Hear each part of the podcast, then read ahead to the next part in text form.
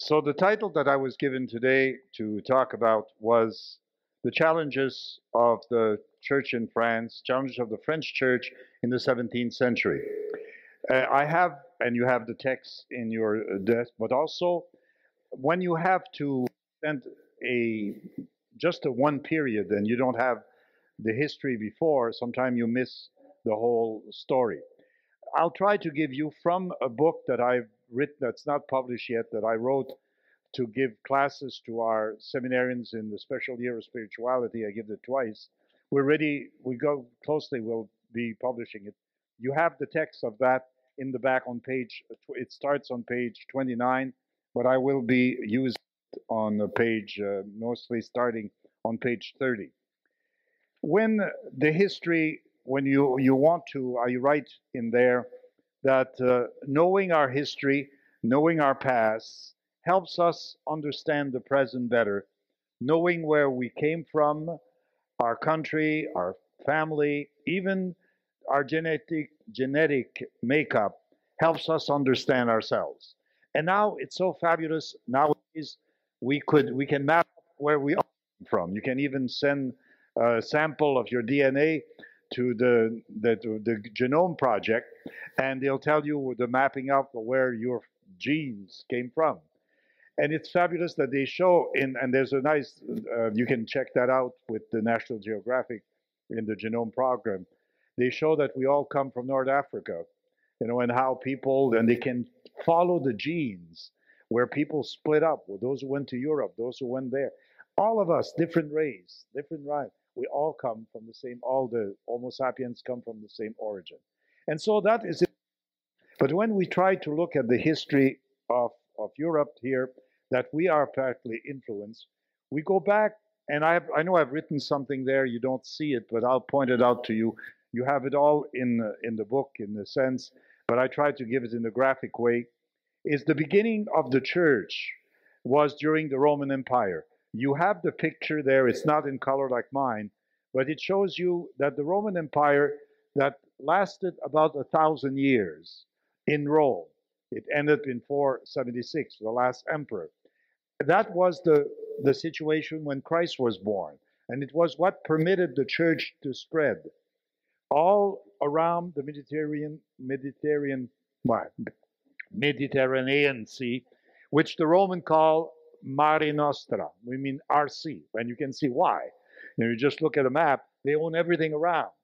And that gives the chance to the church to spread. St. Paul, in particular, used the Pax Romana, the, peace, the Roman peace, the fact that you could travel all over to, to really set in centers. He went to places, the Juggernaut, I would call it, places that are important.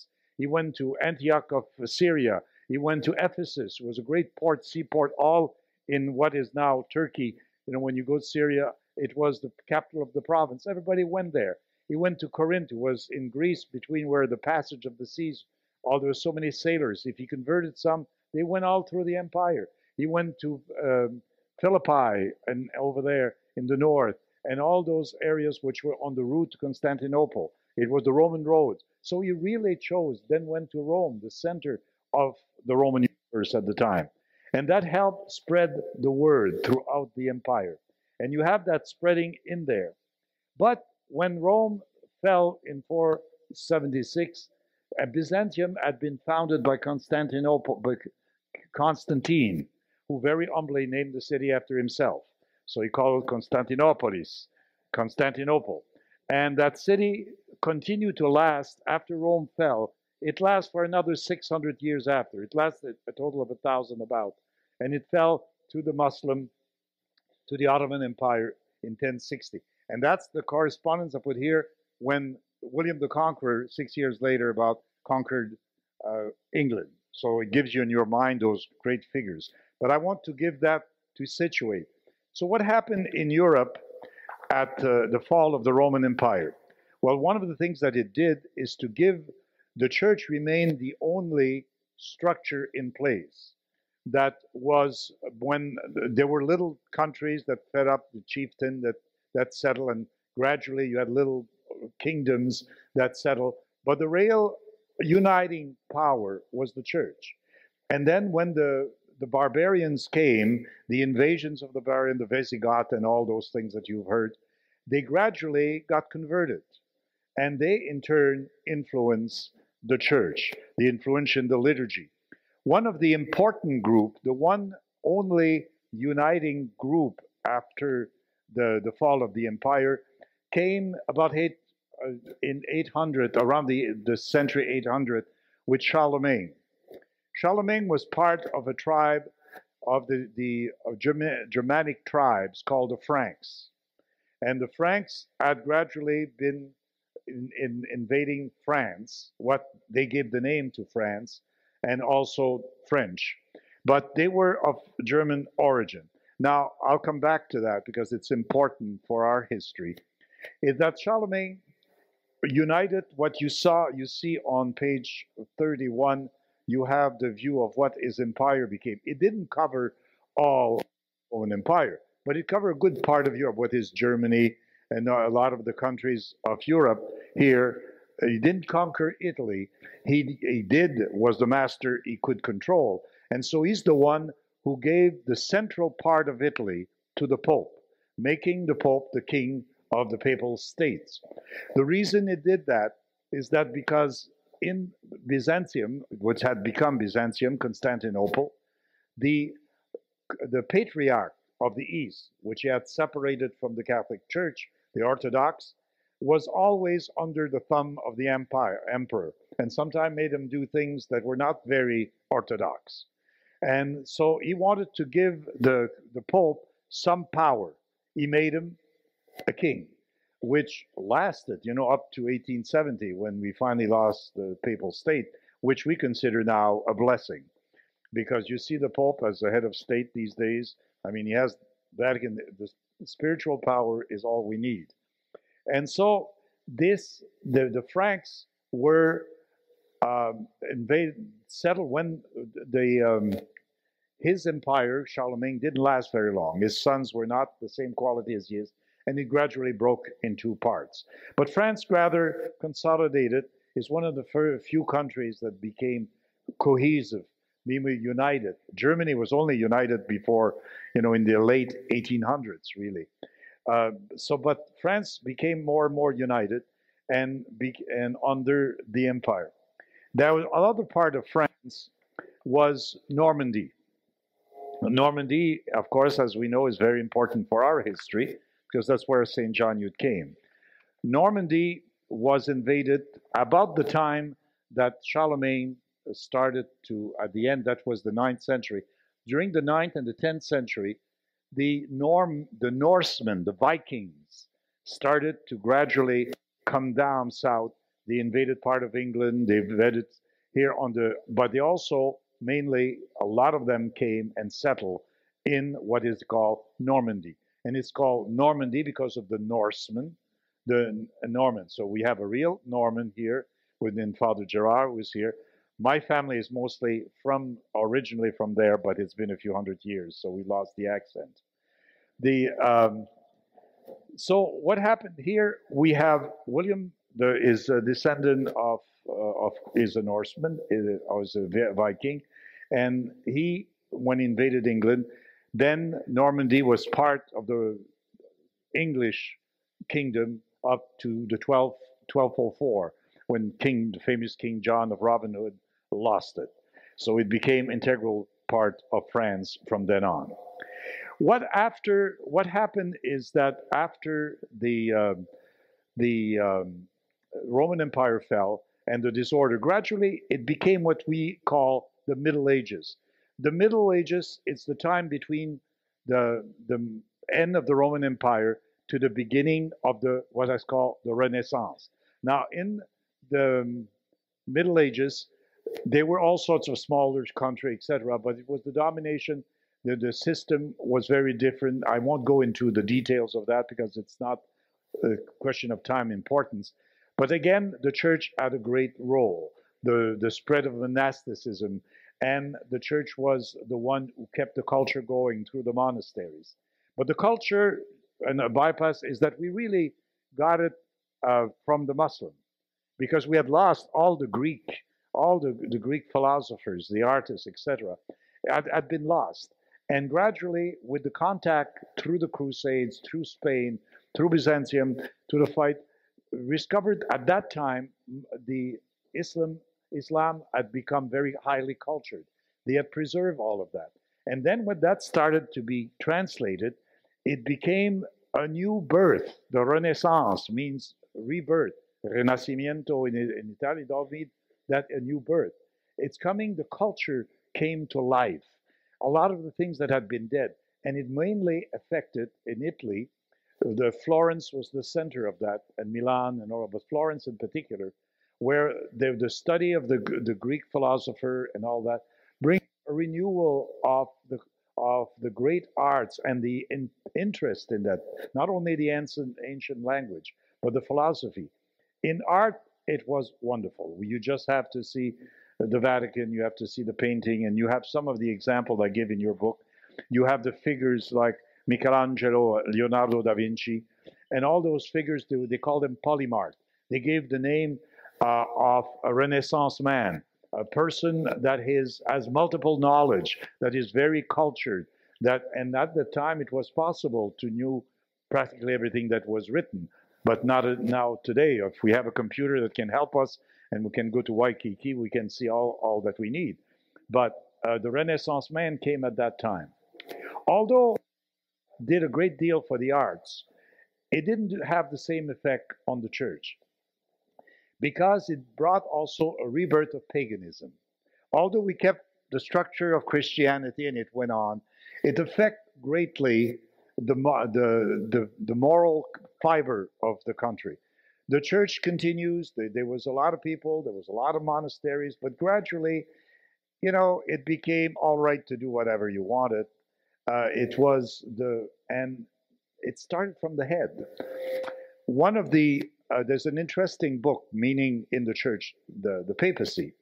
There's an interesting book by Barbara Tuchman, I like, or Tuchman, depending how you pronounce uh, called The March of Folly. She wrote many different books, and she's a great storyteller. She died just a few years ago. And in there, she illustrates one of her theories that she found in studying history that individual groups and even countries will act against their own self interest and she gives, for the model of it was the, the Trojan horse, where the, the Greeks were, were at war against Troy, but that they convinced the Trojans their gift, the horse, in which they were hidden, and they do. And people didn't see anything wrong with that, except there was a minority that said, you know, this, this is ridiculous. These are our enemies. You can't trust the Greeks. And, you know, the, from the saying, beware of Greek bearing gifts. Well, that was that's where it comes from. And in fact, they were right, but nobody listened to the minority. And then he gives three eh, other example: the Pope of the Renaissance, the um, the English during the American Revolution, and the American during the Vietnam War. But I won't go through that. But just the Pope. In that story, shows that the papacy, the popes, worked against the church for 70 years. Now, is that not a proof for you, to you that the Holy Spirit is with us? I don't know. And some a lot of people feel terrible about talking about what happened in the Renaissance. Oh, I think it's illustration of how I, you know, the the doors of hell would not prevail because it was horrible. And what happened is that very wealthy, very powerful Italian noble families took over the papacy. Among them, the Medicis the Medicis, who were the dukes of Florence, who were, you know, the the uh, the patrons of the art, etc., also dominated with other families, the Neri and other things, the the the papacy, and and and they are then the corruption entered into into the church. Incredible for us, and we'll see that later. The corruption that happened. So there were movements. There were people who were trying there were always the voice of the minority, just like what happened with the Trojan horse. There were reformers all the time that were saying, this is horrible, it's got to change. Three of the names that I mentioned that was a Dominican in um, uh, Florence, that uh, Savonarola, who was preaching against Alexander the, the Sixth, who was the worst, of Borgia. He was really the worst of all, the rather not uh, exemplary pope. But he managed with the Medici to have uh, this reformer burned at the stake as a heretic. That was one. And I think that these days should be canonized. But then there was in England there was uh, Wycliffe, John Wycliffe. John Wycliffe wanted to have the scripture bring to the people, translated in English. He was burned at, I don't know if he was burned at the stake, but he was condemned. Anyways, very, and then there was in the Czech, John Van Hus, who was, uh, is still a hero for the Czech. You go to, Prague today and you'll see the square where he was burned at the stake. He wanted communion species. Beware if you ask for things like that, you know. It became and but I'm summarizing. There were other things. Well, basically, they wanted to change the church, and they were all saying it got to be done from the top. Not at all. They had no idea of doing from the top. But so the reform was not taking root, but it was moving. It, was really discontent all through, and it was in the German state through that it it finally broke.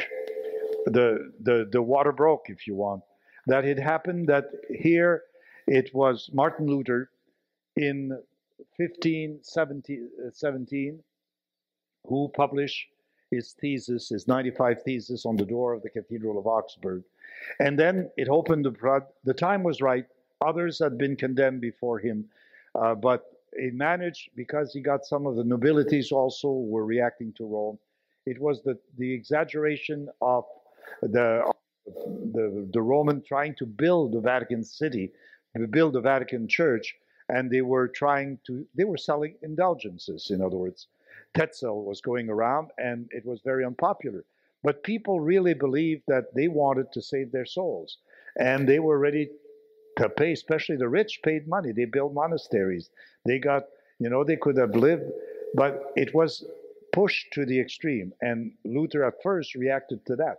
But then he reacted to everything and he went to another extreme. He broke the, the um, he really uh, broke the communion. Uh, you have another figure if you want to read about another one who was also for reform but didn't break in the about the same a little later was St. Thomas More. The life of St. Thomas More, St. Thomas More saw all the and everything else, but he wanted to do it within. And he points out in his history that how much he, you shouldn't do it with anger. Anger does not produce love. Do it with love, and he was worked within. And although that he was beheaded, he knew what he wrote to Erasmus and everything would survive him, and that uh, that in in the end it was he had to maintain communion. But all this history told you that everything was boiling. There was the the pot that brought the, the, that brought when Luther started and others with Calvin in France that went to Geneva, others that started, it was beyond control. And then what happened is that kings and dukes and nobility took one side or the other. Sometime for religious reason, a lot of time for economic re- reasons. You saw for in England, for example, he sort of made the compromise with the English church by seizing all the monastery and selling them, he saw, and they own practically half of the country, he solved his, his financial problems, and also he maintained the outside of the church. In other countries, it was not the same. Uh, and so the war broke out, and in France, and now we will come to that, to the 17th century France. I'm just going to give you some of the, the kings here that I'll refer to in my conference. This is the introduction, the setup. So the Reformation breaks down, and that's the 16th century. And just before we come to the 17th century, Luther there. I'll come back to, to these two later. So in France, there was one of the Medici was queen. There's two of them that came. Mary of Medici was married to the King of France. They had three children, three boys. They thought they were assured of succession, no problem. And uh, I'll tell you why they were so Catholic in a way in a while. But there was Henry the Third. There was three child freaks. I didn't put them all. It's it's confusing enough the way it is. So they all died young, no children, and so the third one that he was and Henry the the third realized that he had no choice but to name his distant cousin successor. The distant cousin, who became Henry IV, was a Protestant. And most of the country were Catholic. They were still fighting. They were in the war of religion. They had been massacred. Even when Henry, while he was still Protestant, got his wedding in Paris, there was a big they, the, the massacre of the Saint Bartholomew, I think. They, they Saint Bartholomew, they, they massacred most of the Protestant nobility that came there and others. So that was not to make peace. So Henry, so Henry, and I'll, I'll just mention them. And I'll come back to Henry later. So he was finally assassinated, and he he was the king when Saint John Eudes was born, and then and his uh, even his father Isaac met him once, and then his son was nine years old, Louis the Thirteenth, and so his mother, another Medici, Catherine, was married Henry, his third wife, and uh, she had hired, so to speak, Cardinal de Richelieu, the famous and very good politician, uh, Cardinal de Richelieu. And he lasted out St. John Eudes is the one that gave St. John Eudes the papers that signed it to make him, let him start the seminary in, uh, in Caen and the, the beginning of the congregation. But he was replaced by Cardinal de Mazarin or Giulio Mazarini. He was an Italian. His you know, the Queen was Italian. He was Italian. He changed his name into French, but uh, the, it, he was, and he was also a very powerful prime minister until Louis came of majority when he was 18. And when Mazarin died, he never replaced the prime minister, and he ruled by himself, absolute, uh, the the king, uh, uh absolute power they called it, and he he ran all the time. And one of the things that uh, Louis did, because during this time there was a lot of, of fighting, the nobility was always trying to take over. And as a kid, he had to run away with his mother because the troops were coming. When he came in power, he said, I'm put them in their place. He built Versailles. You have a picture, you know, you have probably many of you have been there, this huge palace outside of Paris. Don't leave it in the capital because then the people can, mobs can come. Put it far away. And everybody, all the, nobil, the nobility had to come live at the court. And if you didn't have them under his eyes, don't ask for any favor, because he, if you've been, you have the the the the corridor of the mirrors. They used to walk, and they would line up, and he would walk. And apparently, he had a good memory, at least in the early days, like all of us. And he, he came, would come and asking for a favor, and he would refer to the prime minister, but usually if the people were not there or had not seen, he said, we never see them, which means don't ask. You know? So people learn, so he controlled a lot. So he was the king. And you have all the pictures of these figures there in your book. But I, and that was the introduction to really try to answer the questions that was posed to me. What was the situation of the church? And that comes to the conference that is the middle that you can read later uh, that will cover the things that you didn't get of what I said. The main historical event that greatly determined the situation of the church in the 17th century and up to the French Revolution, which was 1789, all that period, nothing much changed in the structure, at least official, of the church during all those periods. The problem, but there was an improvement, was the signing of a concordat. A concordat is a, is a treaty signed by the Vatican with a country. And the, the, that was called the Concordat of Bologna. It was a year in 1516, a year before Luther published his thesis. And why that? It's because the King of France, Francis I, we won't go into the reason why, but Francis I invaded northern Italy, trying to get some concession from the Pope. And the Pope was the Pope Leo the the, the tenth.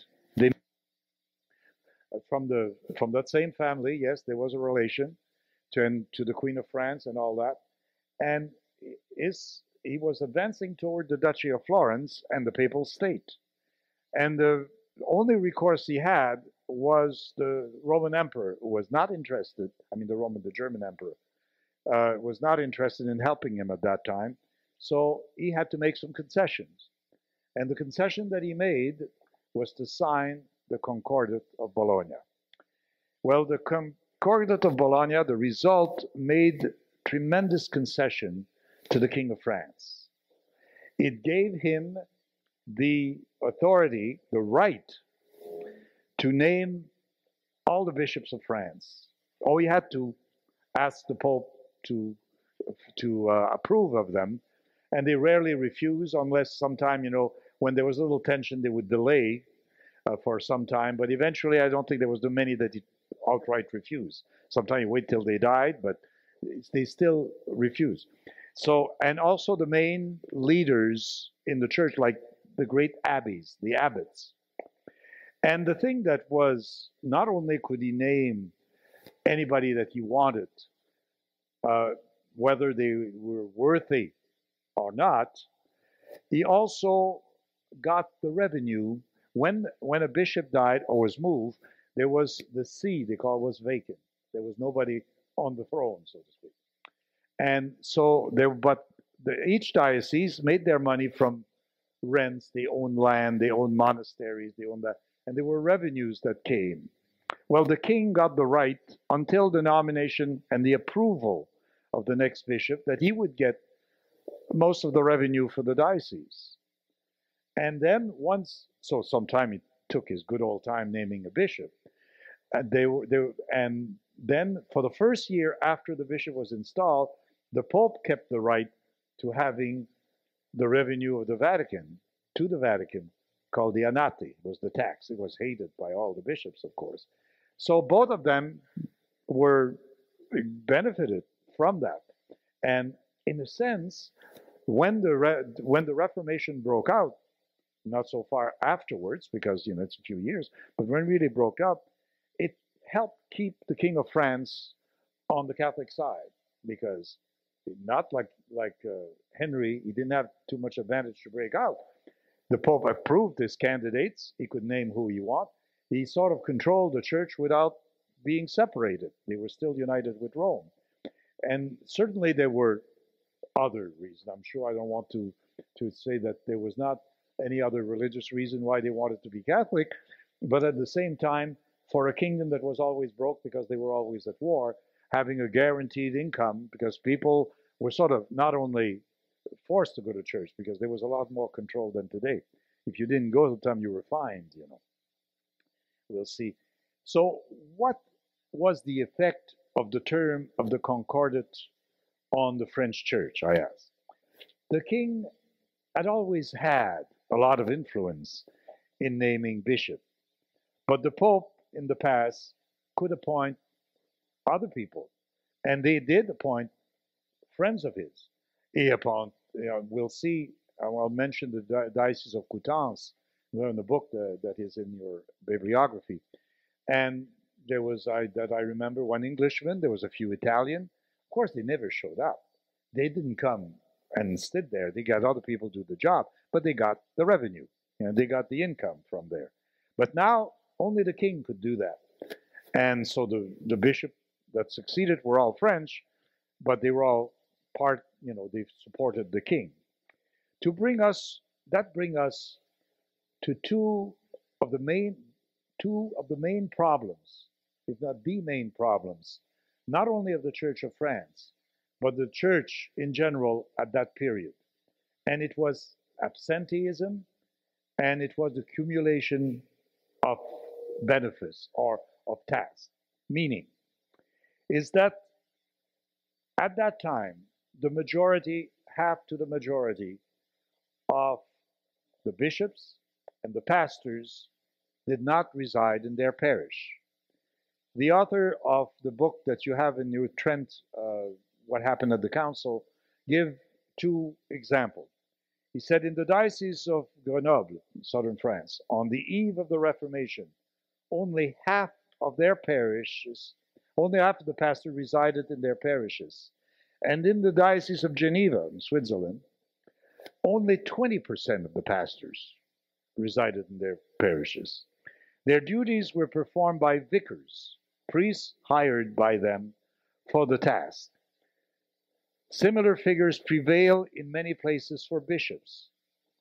Jean de Lorraine, uncle of Cardinal de Guise. De Guise was a major noble family in France, and de Guise was finally the cardinal that the King of France sent to the Council of Trent, that we'll see in a moment. So they were higher ups, you know. They, his cousin had one, three arch, archbishop of three dioceses, three archdioceses, and nine dioceses. Now, by location is a big thing, but you know, 12 is a little too much. I mean, impossible. He never went probably in any of them, or maybe he did, passing through. So that was the communication. Later on, uh, and there were many others like that. Richelieu, I didn't go, I didn't do a lot of research because there's exaggeration figure, but he was bishops of many dioceses, abbot of many uh, monasteries just for the revenues, and he built palaces, etc. So that was common practice. That was it. And the practice of distributing dioceses, parishes, and abbeys to the royal favorite was called in Latin ad commendam, which means in trust, in custody. And in the 17th century, the famous, oh no, uh, it was, and in French was called la commande. You hear that, you see that sometime in quotes. But it means in custody or in trust. And said, as said in the previous previous uh, part, that the pastoral work in the parish were often done by hired priests who had no benefits. They benefits mean you have the benefit of. You get a salary, in other words. They were not salaried. And the same thing as where pastors, like you have two benefits if you want to use 17th century term. In this parish, you have two priests that are paid by the diet by the parish to work. Well, if you didn't have, then you have somebody who are part-time. And then there was a lot more priests because there was some advantage of being a cleric. And some people, by vocation or just because they were looking to get a benefice, would be ordained. And the bishop might have or, may ordain somebody if the family sign a contract saying that in, if they don't have a job, the family will take care of them. So many of them live with their family and look for little jobs here and there to maintain. And they were that type of people that were hired to do the work in the parish. It doesn't mean that there was no services, but the one who had the title got the most of the money. So there was not that much to fix the church, to do other things, and and it's the same thing for for the bishops at least had to be ordained, and so did the priest. And but and the bishops were either called suffragans, that's the word they use, and they could have been administrator of the diocese, fully delegated by the one who had the title, who and and the revenue to do that, and administer the diocese. And others were uh, auxiliary bishops that went around and did all the confirmation and the ordinations. They were all paid by the one who had the title, and they were just whatever he wanted to give them and kept that. And some had it for a very long time. I'll give you some example. Others were priests that were uh, canons at the cathedral, the chapter of the cathedral they call canons, who, who were officiate. They were sort of the council of the bishop. Also, were supposed to pray for the dead, and they got uh, money that were left to say mass for the dead. They lived on that. Some of them were named to do the visits, because it appears that in most dioceses they did the visit of the parish. They went to check how the church was doing, if the priest was celebrating Mass, if the sacrament was administered, if the seminary was, taken care of, if the school was working, if there was, and different things like that we'll see. One of them, the successor of St. John as Superior General, Jean Jacques Blouet de Camilly, was superior of the seminary of Coutances twice. And so during that period, he was an official visitor. And we'll, I'll come back to that. But if I only have 10 minutes, my God, I'm going to talk faster than I did now. So what happened is that if the priest had to be ordained and the bishop, they those that they named as abbot were not necessarily priests. They would just give him to a good friend of his who was a layman, and he hired the monk to do the business there. But it brought and kept them on. Some reformed their lives, like the famous Abbé de Rancé, who formed the who was Abbé uh, commendatory abbot of La Trappe in, uh, in Normandy. And he went back there and reformed the monastery, became a real monk, and it is the origin of the Trappists today. What did the Council of Trent change in the situation of the Church of France and the whole church? Of course, I'll have to summarize briefly, but the church uh, were, were divided by the reform. And there was a religious war. The whole countries were lost mostly. And there was the principle that was emitted later on at the Treaty of Augsburg is as goes the king, goes the, the religion. So that each king decided what was the religion and no there was no tolerance. Except for Henry IV who did the edict of tolerance for the Protestants in France when he converted to Catholicism. None of that. So they were either persecuted or left the country. And but the but you think that the Pope would have rushed to change things? Uh-uh. They were not interested at all. The Pope and most of the bishops were the product of the system. They were benefiting from it. They they did not want to change anything. And especially when it says that it should the change should start from the head. The prince, the, the Pope, the Curia, the cardinals, all those people. Nobody. So it took 18 years, the it took 28 years before the Pope, uh, a Pope, convoked the first session of the Council of Trent. And the Council of Trent started in 1545. Luther was in 1517. And he did it because he was coerced by the Emperor uh, Charles V. And he was not very enthusiastic. And a lot of countries didn't send anybody. There was a lot of German, a lot of Italians, because the Pope said, You have to go. You're from the papal state, I'm paying your salaries. So they went. And overall, it, the, the, the Council of Trent lasted 18 years with long intervals between the session. The French king saw the, the council as a German dominated affair and sent nobody. Besides, he didn't think France needed it. He was in control of everything. The church was in good hands, in his hands. The council was uh, the, the only at the last session that he sent the Cardinal of Lorraine with a small delegation, and they were very efficient in making some progress at the council. The, its first, the council was in many ways a failure. It was its goal was to reconcile with the Lutheran. Well, by then it was too late. The divisions were solidified, and nothing changed. The only good thing it did, it sort of uh, conciliate the reconcile the Catholics to themselves.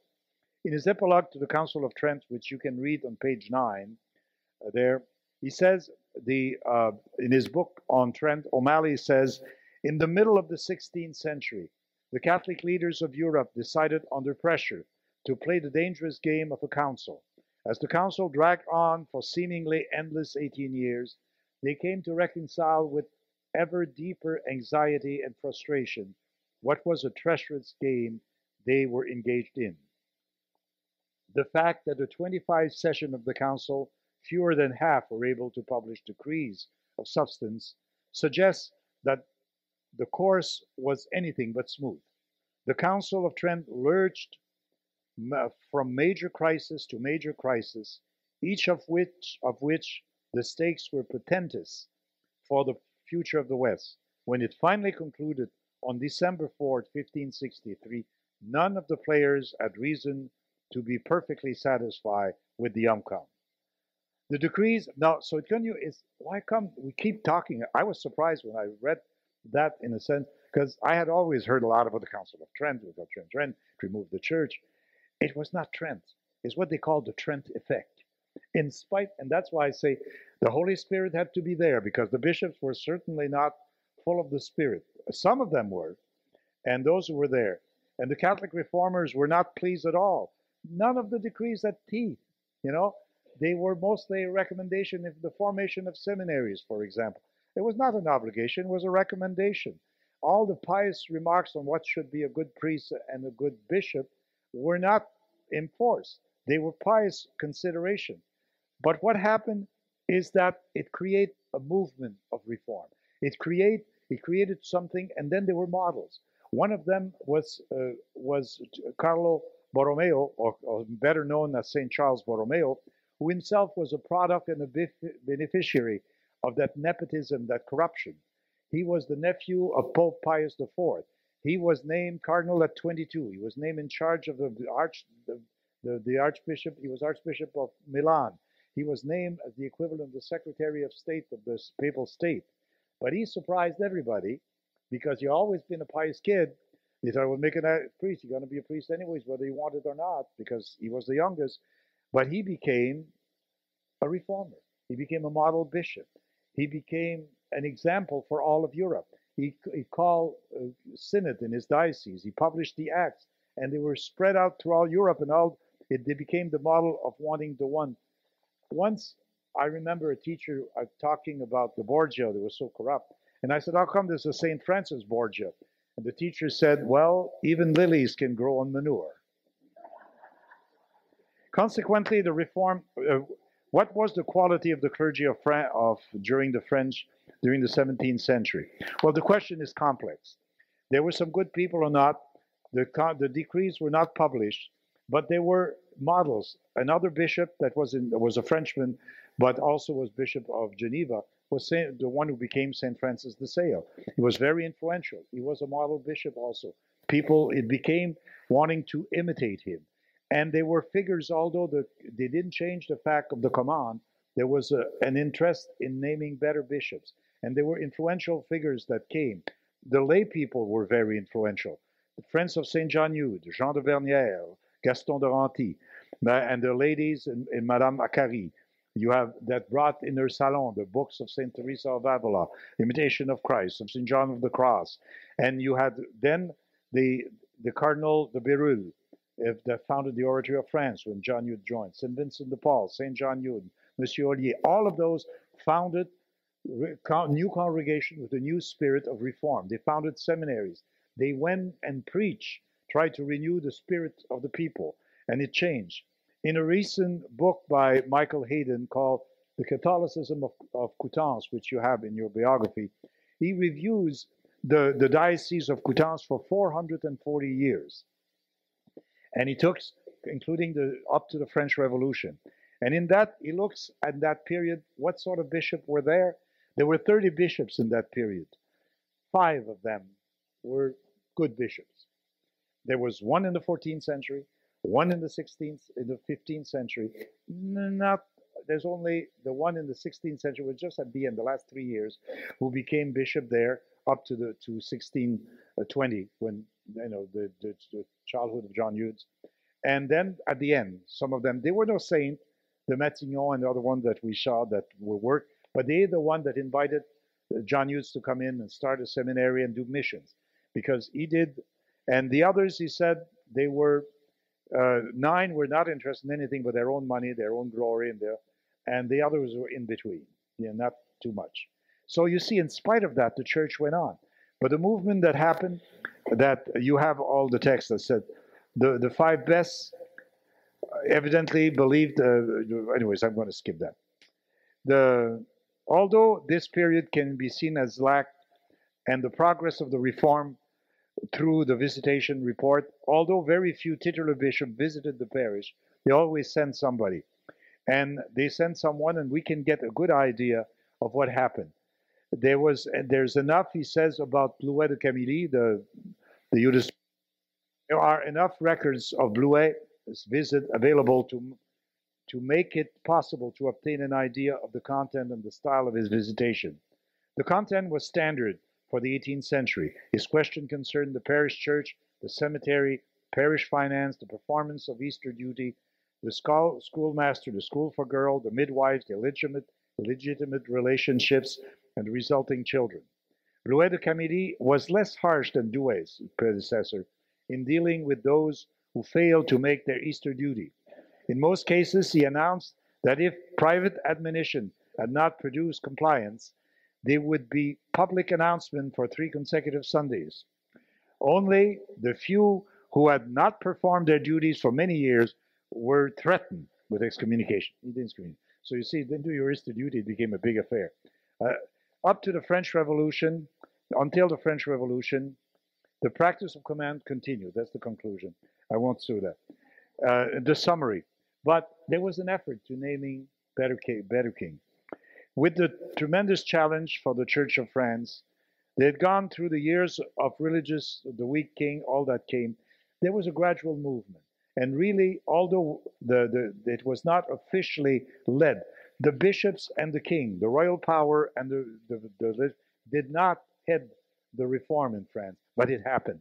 It happened because the people wanted to, because the dedicated laymen, dedicated priests like John Eudes and Ollier and others worked at it, and gradually it transformed. The monastery transformed because they brought, it was the lay people, John Eudes and, and Bérulle, who brought the Carmelite to give us a model. And others gradually joined the visitation. They joined, they brought the visitation from Vincent. And that it was the spreading movement. It was, but it started first with prayer. They started to gather in those benches to pray and to study and to influence the common. So ever dark, you think that our age, there's a lot of people who complain about our oh, world is going to pieces. The world has always gone to pieces, except that it always there is resurrection. Thank you.